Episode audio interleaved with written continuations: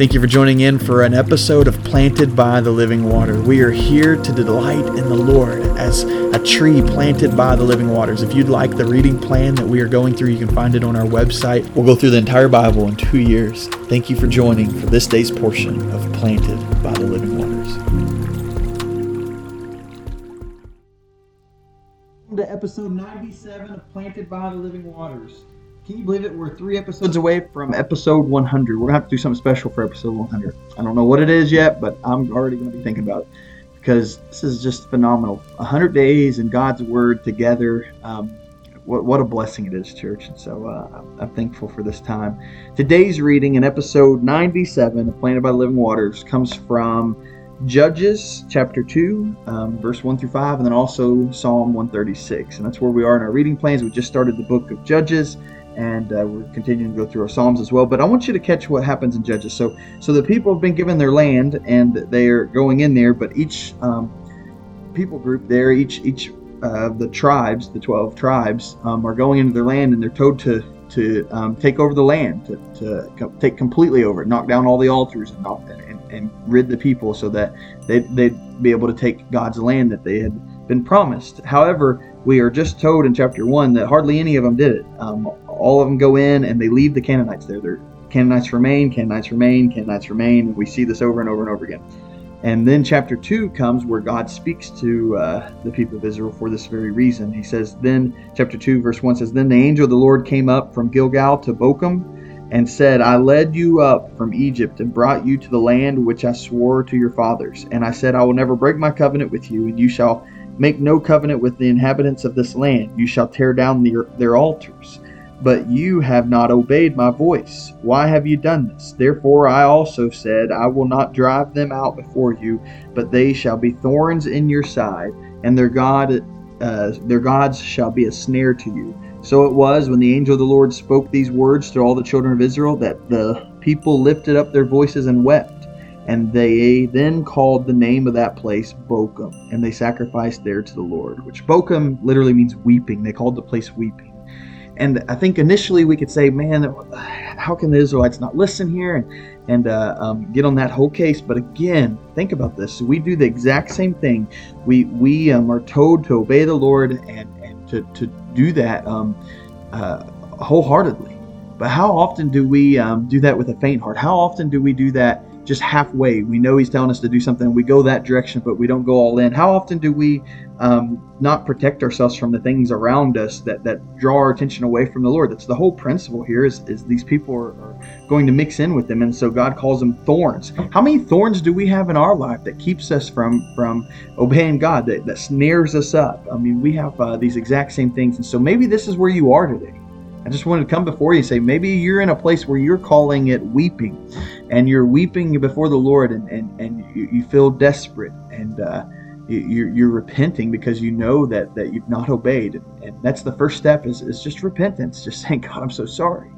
But then I want you to catch what we learn in Psalms our reading in that place of weeping, in that place that you may be where, where um, you, you may not have been wholehearted and, and obedient to the Lord. I want you to hear something. It says in Psalm 136, and you'll catch it very quick. It says it over and over and over again. Psalm 136 says, Oh, give thanks to the Lord, for he is good, for his mercy endures forever. Oh, give thanks to God of gods, for his mercy endures forever. Oh, give thanks to the Lord of lords, for his mercy endures forever. To him who alone does great wonders, for his mercy endures forever. To him who by the wisdom made the heavens, for his mercy endures forever. To him who laid out the earth and the waters, for his mercy endures forever. To him who made great lights, for his mercy endures forever. To the sun, the sun to rule by day, for his mercy endures forever. The moon and stars to rule by night, for his mercy endures forever. To him who struck Egypt in their firstborn, for his mercy endures forever, and brought out Israel from among them, for his mercy endures forever. With a strong hand, and with him an outstretched arm, for his mercy endures forever. To him who divided the Red Sea to two, his mercy endures forever, and made Israel pass through the midst of it, for his mercy endures forever. But overthrew Pharaoh and his army in the Red Sea, for his mercy endures forever. To him who led his people through the wilderness, for his mercy endures forever. To him who struck down great kings, for his mercy endures forever, and slew famous kings, for his mercy endures forever. Sihon, king of the Amorites, for his mercy endures forever, and Og, king of Bashan, for his mercy endures forever, and gave their land a heritage, for their mercy, his mercy endures forever. A heritage to Israel, his servant, for his mercy endures forever. Who remembered us in our lowly state, for his mercy endures forever, and rescued us from our enemies. His mercy endures forever. Who gives food to all flesh, for his mercy endures forever. Oh, give thanks to the God of heaven, for his mercy endures forever. Did you hear it? 26 times. For his mercy endures forever. And all the other parts of the psalm is just walking through the faithfulness of God from the very beginning. God has been faithful from creation all the way to their deliverance, all the way up to Judges, where they have been given their land and the Canaanites even dwell in the midst of it. God is still merciful and faithful and leading them. Just like it says in Judges, He will not break His covenant. Even though there's snares and even though there's thorns that's going to be in their side because of their disobedience, God is still faithful to them. And therefore, His mercy endures forever. Can you just hear me out? Maybe again you're in that place where you know you haven't obeyed God. You know that you you have done it faint-heartedly if you have, and you've not went all in to the point in which you know He's calling you, and you have wept over it because you've repented and turned from it. But I want you to know, don't stay in that place of weeping because God's going to take you from that place of weeping and continue to show you that He is the faithful God that He is our faithful God. He's going to deliver you and com- completely keep His covenant with us.